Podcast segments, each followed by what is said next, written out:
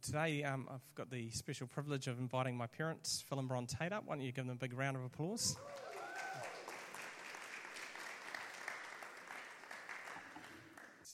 My parents have just recently finished up ministry. Well, not ministry, but finished being pastors at Raumati Beach Church down on the Kapiti Coast. And they've had many, many years of ministry over their lives. Pretty much, how many years do you think altogether? No. 40-odd years of ministry, so it's pretty impressive, yeah. So, yeah. They're not retired, but they're not working in an official capacity as a pastor anymore. But, so it's really wonderful to have them here today. And the reason why I invited them was that we've been kind of looking at, as a church, a little bit about around sort of being with Jesus, like abiding with Jesus. I've spoken about Jesus being the calm in the storm, and I've talked about Mary and Martha the last time I spoke.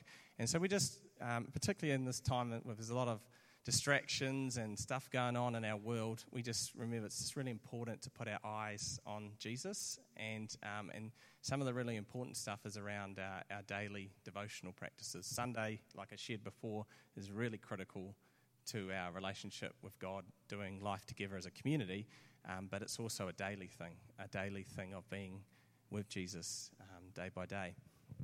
And so this morning I'm going to just get my parents to share a little bit about themselves, and then I'm going to ask them how, over the course of their lives, as Christians, as parents, as a husband and wife, and as pastors, how they have, how their relationship with Jesus has evolved over the years, from being new Christians to now, with everything that they've gone through. And just so I believe there's going to be some treasure here for all of us this morning. So I'll just start by, why don't you guys just, I know everything about you. I don't know. Yeah. Oh, not everything. Oh, okay. A few surprises still left. Yeah. Is that why they had to step down? Yeah. I'll just get you guys to share, for these guys who don't know you, a little bit of who you are, how you became Christians, a bit of your story. I'm 68 now, and I became a Christian at 25 from a totally non-Christian home, never, ever been churchgoers, and had quite a powerful conversion, supernatural, which every conversion is. But, I heard, I was drunk at the time, and God spoke to me and said, this life is not for you anymore. And it was only a matter of time then. There'd been a whole lot of stuff leading up to that, probably a growing dissatisfaction with the emptiness of the life I was living, which I was quite enjoying, and it was a lot of fun as well, but it's the whole, how it leaves you. And so I had this pretty much incredible conversion. Within a couple of weeks, I was baptised, saved, baptised in the Holy Spirit, and just incredibly passionate and telling everyone about Jesus. And within about 6 months, I met Phil. We'd had very different backgrounds, but we just felt we were called together, and we met and married very quickly, which a lot of you would be horrified about if your children did it. And we certainly, we come from very different backgrounds, family backgrounds. Our family was just, you just talk everything out, and, there's no sort of suppressed anger. It was all just out there, And Phil's family were very polite, but you couldn't talk about anything, and a whole lot of, neither way is great, but somehow through it. I think the greatest thing I was thinking about this morning is the whole thing of repentance and forgiveness, and I almost sense it's almost, because we're so about our rights now, that whole thing about repentance and forgiveness is not strong in the church anymore. But that was very much what stopped me. I just thought, I come from a home where there'd been a lot of turmoil, and I just thought, no, this marriage is going to work, and I'm staying in it. And very fortunate, I had such a lovely husband, so it didn't make it difficult to stay. But I think the greatest thing we had for us in our marriage was Jesus. We both were so passionate about Jesus. We were passionate about the church. We've always been part of the local church. And not just we've been part of it, we've been in the community of it. We've created community in it. That has been so important to us, that whole thing of not forsaking, actually getting together with each other. And it's a bit like that thing John Mark Comer said, when I come together with God's people, I'm reminded that we are a whole household of faith and how much we need each other. So we've had a very interesting life. Soon after we got married. Do you want to perhaps go on and then I'll come back to that? Yeah, we'll just keep weaving backwards and forwards. Just a bit about myself. I was raised near Hunterville. My parents were farmers. I came to school here, Boys High, College House. So might be a few old boys here. And I worked in Palmerston after I left school, and it wonderful memories actually, because this is where I met the Lord really, through it was New Life Church, which met in an old movie theatre, which was in the centre of town there. It was a strange sort of building, but I sort of had a lot to do with that. And but it was through them and my witness of my mother, who'd become a Christian, I became a Christian, and it's nearly kind of 49 years ago nearly now. So, but I've been raised as we had a good family life, conservative sort of life, and it was a wonderful life living in the country. My parents had, a lot of people in those days went to church. It was kind of a thing that was done. And so I was raised in an Anglican church, but I didn't actually believe. And I went to College House, and we had to go every Sunday to church, and we were forced to go to church, and I could never understand it. You go to church, and you'd go through communion, all this liturgies and stuff, and I thought, what's this about? What's this God thing about? And but then later, when I became a Christian, I could understand, but no one ever sort of talked about it. I went to the church for, I think it was All Saints in those days, about 4 years every Sunday, just about, when I was boarding. And I never really heard a message about Jesus and how to save. I might not have heard it clearly, but so I became a Christian, and we lived in Lower Hutt, and we met Bron, and I've been involved. We've done a lot of different things really. We've kind of very adventurous and very people that just want to go after the kingdom, and made some big moves, and we went as a young couple to India, and we worked in a community there, which was a YWAM community amongst people with drug addicts and all sorts of issues, and we ran this discipleship community, and loved our time there. We came back to New Zealand, and we were involved in church. Then I was involved in alcohol and drug rehabilitation work for 3 years. And then we went to Baptist College and trained to be a pastor. We went to Wainuiomata in Wellington for 5 years, Paul and Julie, part of our history there. And after that, we came back to Palmerston for a number of years. In that time, I'd been in the part of the police, and then I rejoined the police for a number of years. But after that, we went down to Grace Vineyard. And since then, we've been in Grace Vineyard for about 8 years. We've come to Raumati, which we've been for nearly 8.5 years. So, that's just a very brief overview of our history. I just want to say that how to describe it, with your Christian life, there's kind of, I call it, there's like a journey of growing in faith.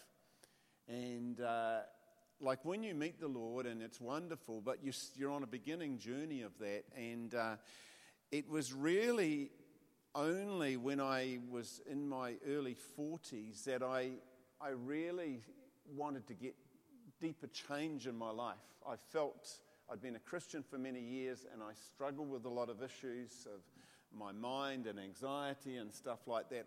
And I sort of had to, I felt I was living with a lot of this stuff, and I started in this time really journeying into God in a deeper way and really dealing with some of the stuff. And probably, as you've been talking about abiding, John 15, it says, if you abide in me and my word abides in you, ask whatever you wish and it'll be done. I feel there's a whole thing of my relationship in the Lord. I really started to get into prayer, I get into worship, into praying in tongues. And then I got into the word, and both things have sort of happened together, where I get into the scriptures, and I've done a lot of memorization of scriptures, I do a lot of confession of scriptures, and I found a lot of these things have really changed me. The big thing is in our life, we get stuck, and we've got to always allow God to change us. And we go through different seasons of life. When I see a lot of your young parents here, that's a season you go through, and then you go through another season when your kids grow up. And you've got to bring Jesus into the seasons that you go through and change with those seasons. So, yeah, you want to say a bit, and then I'll come back again. Yeah, I just want to add to something on there. I think that's something I'm quite consciously aware of. We've had little kids, and now they're growing up, and they're going into the teenage phase. And yeah, I know across our church community, people have got teenagers, and they've got little kids, and they've got kids that have left home, and there are all those different seasons. Particularly when you've got the little kids at home, and you feel like you've got no time, and you're not sleeping. I particularly felt very guilty that I wasn't. My daily rhythms weren't good, and. How do you fit that into your life and have grace for yourself as well for those seasons of life? Does that make sense? Yeah. I think there is a way. And yes, you do feel you are tired at that time of your life. But there is a way to do it. Even if you have 15 minutes and, you're walking to school or you're doing something, it's if you make that time, if you actually make that 15 minutes, you will find that it'll become a much more natural thing of actually just sitting, perhaps with one or two scriptures, not trying to do too much. I think people, they set themselves these big things like, I'm going to do this, this and this, and then they, they don't do it, and then they feel bad. And that's where I think these apps like Pray As You Go, Lectio 365, they are not meant to be the whole picture, but they are part of the picture. And I actually believe we find time for what we really desire. And I think, would anyone say that's not true? We do find time for what we really want. Even though you're tired, if you actually got up slightly earlier before the kids wake up, and made that time, because, it's so important to keep our hearts right with the Lord, and we just get one scripture. Mm. There's a scripture I've been thinking about this week, and it's out of Psalm 1. Blessed is the man or woman who walks not in the counsel of the ungodly, and I just kind of chew on that all day. And think, who am I actually listening to? Who am I taking advice from? And also it says, nor stands in the path of sinners or sits in the seat of the scornful. It's very easy to become a bit jaded and scornful as a Christian and to become critical. And it's so important that we watch over our hearts. Offense is one of the biggest things that takes people out of the church. And I just think we really do have to get over it. There's a lovely scripture. It says, those who love your word will never be offended. Now, you will be offended. You won't stay offended. Because if you measure your offense against the word of God, your heart will be challenged that you need to forgive, even when something really awful's been done to you, and you need to forgive even when the other person isn't necessarily wanting that. Even pastors, the thing that takes them out of ministry is offense. Pastors are no different than anyone else, but I'm just saying that's, you might be surprised to hear that, but we meet with so many pastors who feel so burnt out by offense, and yes, it's inevitable you'll be offended. but it's not compulsory to stay in that position. And if you stay offended, I believe you will not open your heart to the Holy Spirit and to God. Mm. But yes, we all understand that. But I think, I mean, we had a busy life. We had 3 boys. One of them was autistic. He still is. And it was kind of crazy there for a while. But, do you know, I found church and being with people was what actually got me through. Instead of retreating into the pain, I just went out of the pain and had loads of people in our house and enjoyed life. I'll just tell you this because you love hearing it.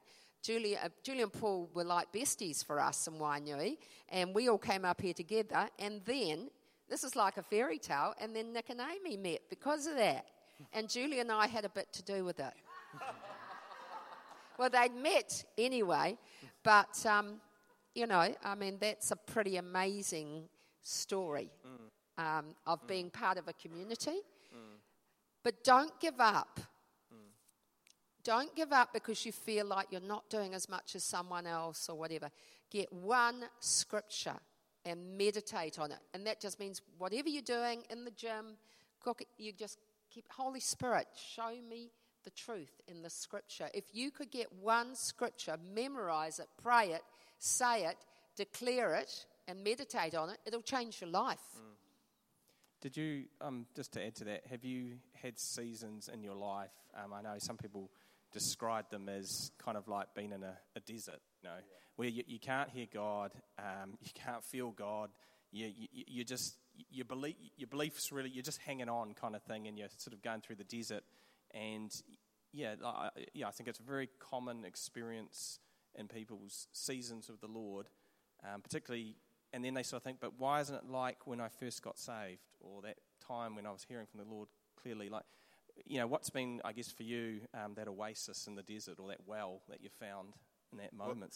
Well, I think, as I said before, it's kind of in the seasons of life we go through. Each season has its challenges, and I think being a young parent has a busy, incredible challenge. But when you get into other stages, like I hit my early 40s, and I realised, wow, I wasn't. Yeah, you sort of realise you weren't this amazing, wonderful, big church of thousands of people or thing. You had a whole lot of struggles I was working through, and I was working through myself. At that stage in my personality and things that I feel God wanted to change. So in that season, I went into God in that time. And some of you at a different season, like we come to another season now where we're kind of thought, we've left the church like as pastors, and I had this thought, I used this, that, all my life now is just going to the bowling club and, you know, and just playing golf, which I don't actually, but I think, what else is there to life, you know? And I started to have this terrible thought, is this the end now? And just kindly deteriorate and just till you go. But you have these fears, eh? And you think, I'm nothing against bowling clubs, but my life. We're both still pastoring. We'll be pastors a different way, but we'll till we finish. And I've just got to adjust my mind. We want to be invested in people. We want to be with people. We want to mentor. We want to disciple wherever we are, and to flourish wherever we are. And I just want to encourage you, wherever you are, you can flourish. Even as a young mum with busyness, as Bron would just gather, she had the ability to gather, and she'd have a whole lot of people in the home, and we'd have meals and all sorts. But, you know, we were serving Jesus at that time. So, I felt the desert for me was in my 40s, I really hit a wall, and in my own emotions and the struggles, and that brought something out of prayer and declaration, a whole lot of things that changed me. But you got to, in the crisis, in those moments, you've got to think, well, do I go with that, or do I go and change with it? Mm. And as I say, each stage of life, you'll have these different challenges where you just kind of roll with it. Yeah, so I don't know if I've answered the question. No, that's really awesome. Yeah. I think, too, it's You know, there's a lovely scripture in the Song of Songs, and it says, who is this coming up out of the wilderness, leaning on her beloved? And these times where we're not aware of the tangible presence of God, that's when I think we need to seek and to lean into God. And the only way out of the wilderness is actually leaning on Jesus. Mm.